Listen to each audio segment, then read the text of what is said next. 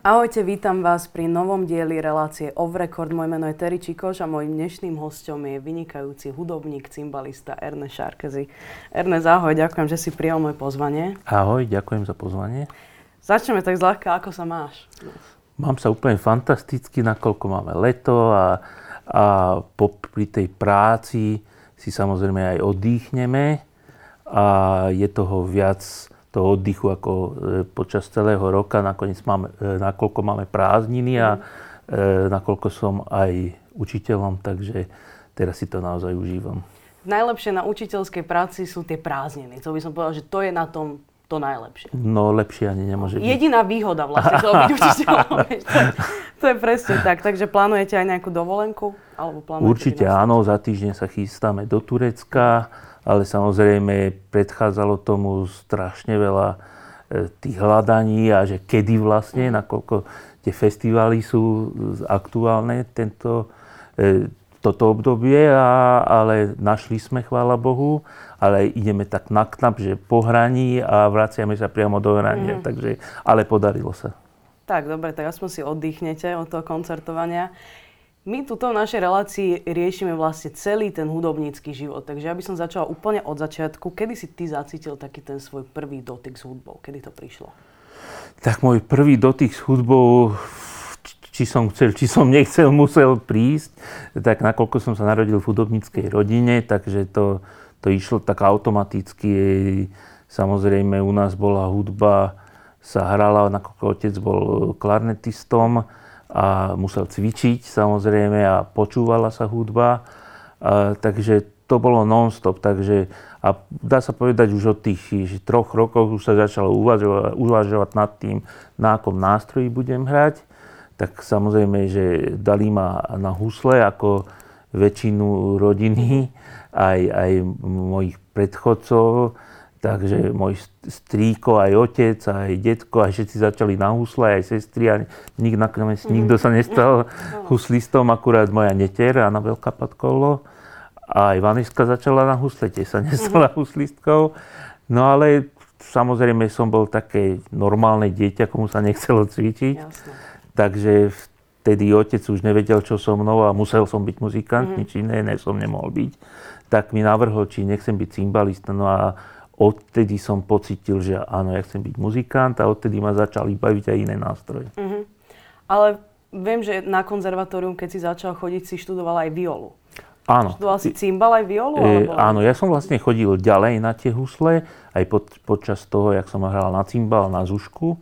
No a potom vlastne na e, konzervatórium ma prijali na violu a na cymbal a som vlastne skončil dva odbory na konzervatóriu boli dobré časy na tom konzervatóriu, čo? Úplne krásne. No vtedy nie vždy mi to tak pripadalo, eh, keď sme sa museli hlavne učiť, ale, ale teraz spomíname na to úplne a fantasticky, aj keď sa stretávame eh, s kolegami, tak to sú krásne zážitky a musím povedať, že teraz vlastne ako poznáme aj teba, aj Vanesku, tak vlastne nič sa nezmenilo na tej škole. Ja si myslím, že ani o ďalších 100 rokov sa nič nezmení. Takže to je nádherné na tej škole Áno, práve. Tie isté koberce, tie isté steny. Tam človek, minulý mi jeden pedagóg povedal, že tu som buchol šampanské v 98. taký flag na stene. Takže všetko, všetko tam ostáva také isté, ale to je čaro tej školy a tam si sa vlastne zoznámili aj so Silviou. Pamätáš si na taký prvý moment, keď ste sa no, áno, ja... spolužiaci? Nie, Silvia bola odo mňa o rok uh, mladšia. Mm ale samozrejme o, o, my sme si ju chlapci všímali už od začiatku, len, len tá odvaha chýbala. No ale potom raz som si povedal, že tak odvážim sa. Mm-hmm. No ale osud tak dal, že sme spolu chodili na ruský jazyk, vtedy mm-hmm. nás spojili dva ročníky a odpadla e, nám hodina ruského jazyka, tak som sa jej spýtal, či nejdeme na kávu. No a z tej kávy vlastne mm, sme dodnes spolu. Koľko to už je rokov? Je to 33 rokov. Tak to je, pek, to je pekné číslo. Áno, a 28 rokov od svadby. To je veľmi pekné číslo. Takže už vtedy ste tak začali rozmýšľať nad tým, že už tam prišiel taj, taký ten moment, že hrať spolu? Alebo potom viem, že ste začali že v Lúčnici, v Sluchu. Áno. Že ako si sa dostal no, k tejto? Že no my sme nad tým prvé... nerozmýšľali, že či hrať spolu, mm. sme to neriešili, ale e, dá sa povedať, že ja som už mal na konzervatóriu svoju vlastnú kapelu zo spolužiakov a samozrejme Silvia tam hrala tiež. No a ja som vlastne, dá sa povedať, že v šiestom ročníku to bola taká e, náhoda, že vlastne už, ja som hrával už od 15 rokov v rôznych zoskupeniach, v Šluku, v Lučnici, v Roslase a rôzne, ale prišla mi ponuka hneď po absolventskom koncerte nastúpiť do Švajčiarska na dva roky. No a tam sme hrali ako kúpeľný orchester a medzi tým pán Berky Mrenica, starší, oslovil Síliu do kapely a ja som hral s jeho synom zase. No a keď sme sa vrátili, tak sme sa spojili vlastne tieto dve kapely a hrali sme zrazu spolu. Áno, a koľko rokov si takto spolu hrali? No, dá sa povedať od 20 rokov a dneska mám 50, áno, čiže áno. 30 rokov hráme spolu v jednej kapele. A to prvé zoskupenie, ktoré boli vlastne tie diabolské husle? Áno, predtým bolo... ešte to boli mm to bolo, sme sa volili, že Cymbal Quintet mm-hmm. a, a potom vlastne sme prešli do diabolských úšlí. Vlastne dali sme si nový názov diabolskej úšle, po ktorý sme fungovali hlavne v Nemecku a to sa volalo Teufelsgeige. A potom sme tento názov začali aplikovať vlastne aj na Slovensku a, a sme sa stali známymi pod týmto názvom.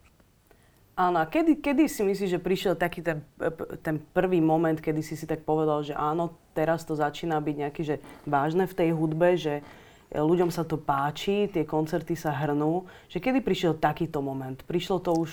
už...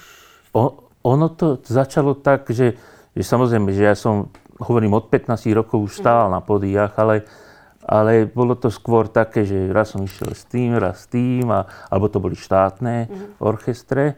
No a ono to išlo tak, že z nenazdajky a zrazu sme zistili, že, že z obyčajného kšeftu, že taký koncert, mhm. taký a zrazu sme začali cvičiť svoj repertoár a, a potom sme už začali uvedžovať CDčka a my sme, toho bolo tak veľa, že ani sme nestihali rozmýšľať nad tým, čo bude, ono to vlastne plynulo. Až kým sme sa dostali až do tohto štádia. Erneza, ty skladáš úžasné veci. Ako vyzerá taký ten tvoj proces toho skladania? Toho, že si povieš, že, že máš nejakú víziu v hlave, že takéto niečo chcem urobiť, že ako to ako Tak to o, ono to príde úplne z nenazdajky, a keď sa mi možno ani vôbec nechce a dajme tomu, pozerám televízor a zrazu mi niečo prebehne hlavou mm-hmm. a, a napadne ma nejaká vec, tak okamžite beriem notebook to znamená, že ležím, na sebe mám notebook a zapíšem tie prvé témy, čo ma napadnú a, a potom, dajme tomu, to odložím zase na mesiac a potom, potom zase príde nejaký moment a, a keď už sa to naozaj chytím, alebo e, poviem si, že aha, ideme mať taký koncert, chcem tam urobiť tento projekt, nové veci, tak som schopný za jeden týždeň, dajme tomu, napísať celé CD alebo jeden celý projekt. Áno. A vy ste teda pochodili rôzne krajiny s tou hudbou, že ktorý bol taký, že kedy to bolo také, že prvýkrát ste tak vycestovali niekam ďaleko a aké boli tie aj vaše reakcie a reakcie ľudí? Tak musím povedať, že, že my sme vlastne mali nášho prvého agenta, manažéra Nemca. Uh-huh. Čiže my sme hrali, dá sa povedať, viac v Nemecku ako tu. Čiže my sme mali okolo 100 koncertov v Nemecku. Uh-huh. Čiže v, musím povedať, že chvála Bohu, som mal také šťastie a dodnes považujem nemecké obecenstvo za to najinteligentnejšie mm-hmm. obecenstvo. Každý si myslí, že my hráme, za to, že hráme na cymbal, že hráme folklór, mm-hmm. tak to vôbec nie je pravda, ale snažíme sa vlastne o fúzie rôzne tým, že sme všetci vzdelaní muzikanti, vyrastali sme na rómskej hudbe, na folklóre, tak sa snažíme tieto žánre spájať No a to je vlastne to zaujímavé, že, že napríklad v tom Nemecku zahráme klasické diela a na ten náš rómsky štýl a oni to hneď zbadajú, že kde sme urobili tú zmenu. Čiže ja považujem, alebo delím e, publika na inteligentné a menej inteligentné, takže si myslím, že Nemci patria medzi naj, ale samozrejme čo ma najviac prekvapilo, e, e, Južná Korea. Uh-huh. Tak tam to nie je len o tom, že rozumejú každej, každému žánru, ale, ale sú aj takí výbušní, takí Taliani, preto ich vlastne volajú Taliani Ázie. Uh-huh. Takže, a aké máš ty na toto spomienky, presne na tú Áziu, v tom, že viem, že uh, nie len, že si milovník hudby, ale aj dobrého jedla, aj celá kapela tak, že t- tam museli byť tiež také tie kultúrne šoky, aj čo sa týka toho jedla, možno toho stolovania, takže že ako na toto spomínaš, že čo sa týka aj hudby, aj týchto vecí. Tak musím povedať, že aj keď na to nevyzerám, som naozaj gurma. tak ale, ale myslím, že celá kapela, po, po, to je prvá vec, čo nás strašne zaujíma jedlo, takže keď sme prišli do týchto azijských krajín a na, e, musím povedať, že potom Nemecku asi najviac koncertov tie sme mali vo svete v Ázii, tak naozaj milujeme azí, azijskú kuchyňu. A keď sme prišli prvýkrát do Koreje, e, tak sme neboli úžasnutí, lebo tam hygiena, niekde sa človek bojí, keď mm-hmm dajme tomu, vidí na nejakom trhovisku v Číne, jak sa to pripravuje, tak sa bojí. No ale v Koreji je úžasná hygiena a, a tie chute a tá kultúra toho je niečo úžasné. Takže myslím si, že celá kapela najviac obľúbuje korejskú kuchyňu. Takže Korea je taká top. Ale vy ste navštívili aj Ameriku. A, a na tu máš aký názor? Tam sa ti ako No tak Ameriku som navštívil niekoľkokrát a Samozrejme, keď som bol prvýkrát, tak e, som mohol mať 20 rokov a tak som bol úplne hotový z toho. Tento, to bol rozdiel aj u náš život, pre, keď som mal 20 rokov a, a tam to bola úplná bomba, keď sme to tam videli. A, a musím povedať, keď som tam bol teraz naposledy, pred tromi rokmi, tak Slovensko išlo hore a medzi tým Amerika už je stará. No už, už sa, tie budovy sú tam staré, ošumelé, takže ja musím povedať, ako, že z tohto hľadiska Amerika ma vôbec neoslovuje. Samozrejme, majú tam uh, vynikajúcich muzikantov, hlavne v jazzovej hudbe, ale aj v klasickej, takže v to, uh, filmy robia stále najlepšie, takže v, tom, z tohto hľadiska určite áno. Tak ono to je tak, že my sme zvyknutí na to pekne v kaviarni sedieť 6 hodín denne a tak. Áno. A tam je toto asi ťažšie. Že tam sa všetci ponáhľajú a káva v ruke poriadne si tam nie nikde sadnúť a my sme na ten kľudnejší život zvyknutí. Mne sa páči takýto európsky štýl žitia, lebo je to, taký, je, je to také pomalšie, je to také kľudné, že človek si to tak vie všetko užiť a tak. Presne. A tam ľudia sa ženú za prácou, rýchlo a cestujú strašne veľa za tou robotou, že ľudia bývajú 300 kilometrov od práce. Presne. Že je tam taký, že neviem si to úplne predstaviť tam žiť. Viac sa mi páči ten španielský, italianský, francúzsky život. Takže. Áno, určite. A vy ste robili aj Carmen. Ako ste na prišli, že to, k tomuto sa chcete akože venovať, že toto dielo vyťahnete a urobíte z toho niečo nové? Tak Carmen vznikla tak, ako som už spomínal, že stále sme mali vlastne v hlave, že my musíme spájať to, čo sme študovali a mm-hmm. na čom sme vyrastali a, a Carmen je vlastne opera, e, veľdielo klasické, ale e, jedná sa tam o cigánku mm-hmm. Carmen, takže tam, tam som videl to, to prepojenie a e, pán Bizet, mm-hmm. veľký skladateľ, sa snažil aj trošku Španielska do toho dať, toho flamenga.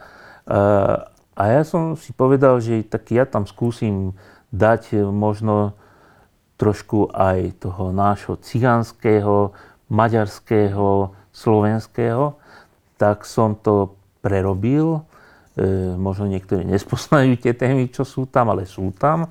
A, a dá sa povedať, že vyšlo to celkom dobre. Niektoré témy pripadajú ako z filmovej hudby a niektoré zase ako rúmsky cigáni, keď tancujú ale e, bol to veľmi úspešné, nakoľko dva roky sme to hrali ako balet v Slovenskom národnom divadle a rok dopredu boli vypredané všetky predstavenia, takže bolo to úspešné. Okrem z toho Slovenského národného divadla sme urobili 100 ďalších predstavení. Áno, a hrali si to aj mimo Slovenska. A samozrejme, dokonca sme otvárali v Helsinkách divadelnú sezónu. Super. A potom vlastne si pamätám, že ste robili predstavenie, muzikálové predstavenie Cigánka. To bol vlastne taký prvý muzikálový projekt, ktorý ste robili. Áno, že? to bol moje dielo prvé, také väčšie. Čiže napísal som aj libreto, aj hudbu, aj texty. Takže s tým sme, dá sa povedal, behali po Československu dva roky tiež. Tiež to malo veľký úspech a bola to taká nová skúsenosť pre mňa, uh-huh. kde som vlastne vlastné dielo e, musel aj počas toho naštudovania prerábať. Nakoniec uh-huh. nie som ani textár profesionálny, uh-huh. ale, ale veľa som sa naučil. A momentálne vlastne robíte predstavenie Ciganínu do neba. Ako na to to spomínaš? Ako, ako k tomu vôbec prišlo? No tak toto je vec, ktorú mám v hlave, dá sa povedať, od svojich asi 7 rokov, keďže sme išli s rodičmi do kina na tento mm. film. A, a mal som v hlave tie témy, aj to celé si pamätám presne, keď som bol v tom kine a, a stále som mal pocit, že chcem toto dielo spracovať. No a toto bolo v takom období, že COVID, keď človek už nemal absolútne žiadnu nádej, e, bol človek v depresii, že už asi v živote nebudem na pódiu hrať. A v tom mi zazvonil telefón a že Janko Ďurovčík by chcel urobiť cigáne a uvidieť do neba s nami. Tak ja som tomu absolútne neveril, takže som povedal, že samozrejme, mm-hmm. tak sme sa stretli, ale toto dielo je tým zaujímavé, že nie je to muzikál, ale dá sa povedať, že Janko Ďurovič to na, nazýva tanečnou fériou. Mm-hmm. Čiže je to e, balet a niečo medzi show. Čiže také presne to, čo som chcel celý život vytvoriť. Aby to malo umeleckú hodnotu a aby sa to páčilo aj ľuďom, ktorí nesú až tak umelecky založení a majú radi svetla a virtuózne veci. Takže presne ja si myslím, že sa toto podarilo. A toto bola ďalšia skúsenosť taká pre mňa ako hudobníka, že nebol som ja ten prvý, ktorý napísal hudbu a na moju hudbu sa robil mm-hmm. balet, ale vlastne Janko Ďurovčík to mal v hlave a ja som na jeho predstavy písal hudbu. Takže bola to veľká zodpovednosť. Najprv som sa aj zlakol, na čo som do toho išiel, ale sa to podarilo a máme stále vypredané, tak som veľmi šťastný. Vy ste s tým prednedávnom boli aj v Abu Dhabi. Ako tam hodnotíš publikum? Ako sa ti tam hralo? No presne, Abu Dhabi bola tá, taká štácia, e, keď sme mali obrovský strach, že ako to príjmu a ešte takáto iná úplne mm. kultúra, ako je Arabské Emiráty, tak aj Jan Ďurovčík z očakávaním čakal, že čo bude a, a dohrali sme posledný tóny a to publikum v Abu Dhabi stalo, tí zahalené ženy a oni výskali, tlieskali, to som v živote nevidel, mm. takže bol to pre nás obrovský zážitok a e, máme ďalšie ponuky, čomu som veľmi šťastný. Čo ťa tak drží motivovaného, čo sa týka tej hudby? Lebo človek vždy má také, že že niekedy sa človeku že darí, všetko je dobré, že má tie nápady, skladá a tak a niekedy je zase takéto obdobie, teda ja to mám, mám také, že teraz sa mi že nič nedarí zložiť, je také, že, také, také suchšie obdobie, že, že ako sa držíš motivovaným. To napríklad aj počas toho covidu to bolo také, že ľudia ne, nehrali, nemali až takú motiváciu v to a človek ani nevedel, že či sa bude dať vrátiť späť. Áno. No tak počas, počas toho covidu, keď nás vlastne zavreli, tak som si myslel, že to bude maximálne týždeň, dva. Tak musím povedať pravdu, ak odhliadnem od toho, že sme sa báli o zdravie, mm. tak som si povedal, že je jak super, dobre. No. Oddychnem si, alebo budem si cvičiť, no. len tak. No ale už keď to pokračovalo, tak musím povedať, že som upadal do veľkých depresí a, a už som rozmýšľal, že čo budem robiť. No lebo už som neveril nikdy, že budeme hrať. No a, a ja som si predtým povedal, že budem písať aspoň a tak, kdeže nenapísal som ani notu, lebo som si povedal, pre koho a na čo. Prestal som cvičiť, pre koho mám cvičiť.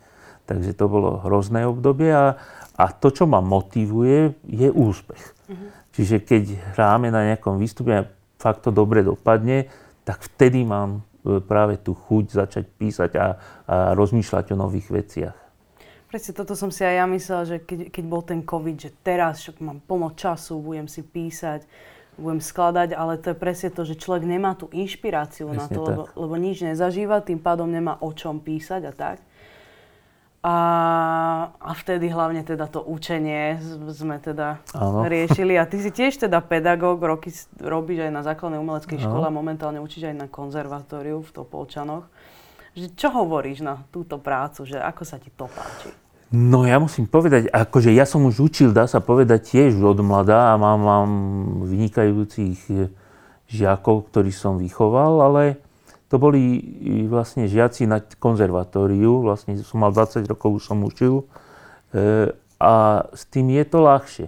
Každý hovorí, že ú, profe, idem k tomu profesorovi a taký profesor, len tak, že profesor to má veľmi ľahučké, keď už je niekto dospelý a no. už máte základy.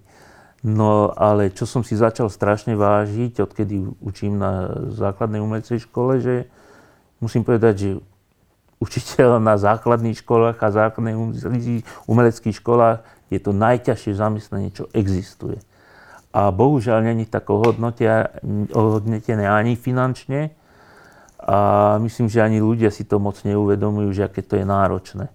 Takže dole klobúk pred všetkými učiteľmi, ktorí to zvládajú a robia to s láskou, lebo je to niečo úžasné a bez nich by sme tu teraz ani my nesedeli. Samozrejme, no.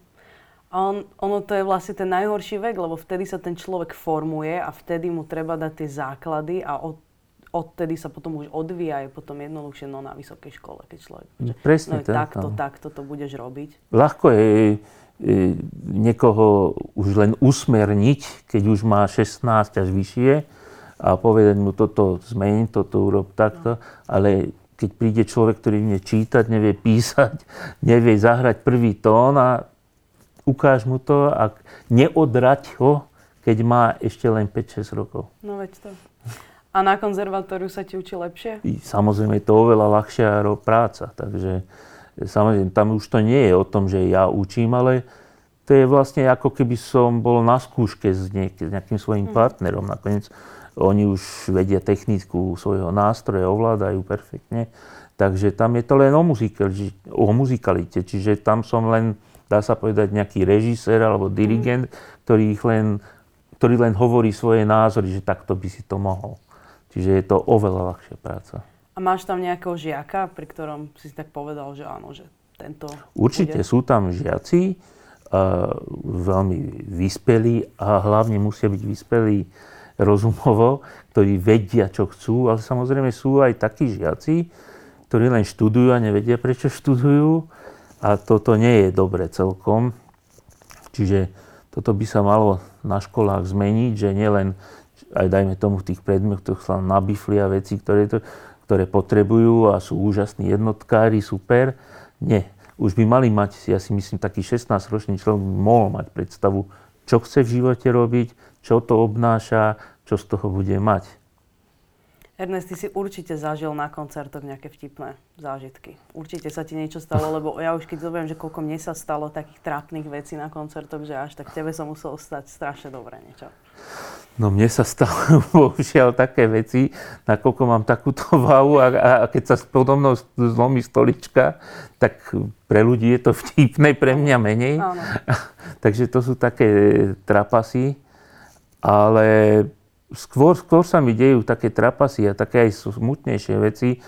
E, na to, hráme tak výbušne, tak bohužiaľ musím povedať, že sa nám aj stávajú, že ľudia zomierajú na tých koncertoch. Naozaj? Áno, ale prosím vás, príďte. ale stalo sa to bohužiaľ. Naozaj, Áno, taký, taký, čo sa, to sme videli na nich, že aj, aj v Mexiku sa to stalo, že, že naozaj boli v takom vytržení a sa im to strašne páčilo a zrazu padli dole a prišla sanitka a konštatovali smrť. No. Mrzí ma to. Budeme sa menej snažiť. No, asi. ja, toto som ani nevedela, vidíš, koľko roky to poznamenal. To, túto príhodu nepoznám, no. a čo plánujete do budúcna? Ešte mi povedz, čo no. teraz je také, že čo plánujete najbližšie? Čo plánujeme, no. to uvidíme. Ale ja plánujem, nakoľko už som taký starý, ja mám 50 rokov, Ale čo že mne by stačilo, že už, aby to bolo len tak, jak to bolo doteraz, aby sme mali vypredané koncerty a, a, a boli zdraví. Nič viac. A čo, čo už ma napadne a čo vznikne, tak to, to už je nejaká pridaná hodnota, ale budeme radi, ak to bude takto, ako je to doteraz. Ďakujem, Ernest, veľmi pekne, že si prišiel k nám do Off Record. A verím, že sa tu stretneme zase na budúce, keď budete mať nejaký ďalší projekt. Tak teda držím palce. Ďakujem za pozvanie a prajem všetko dobré.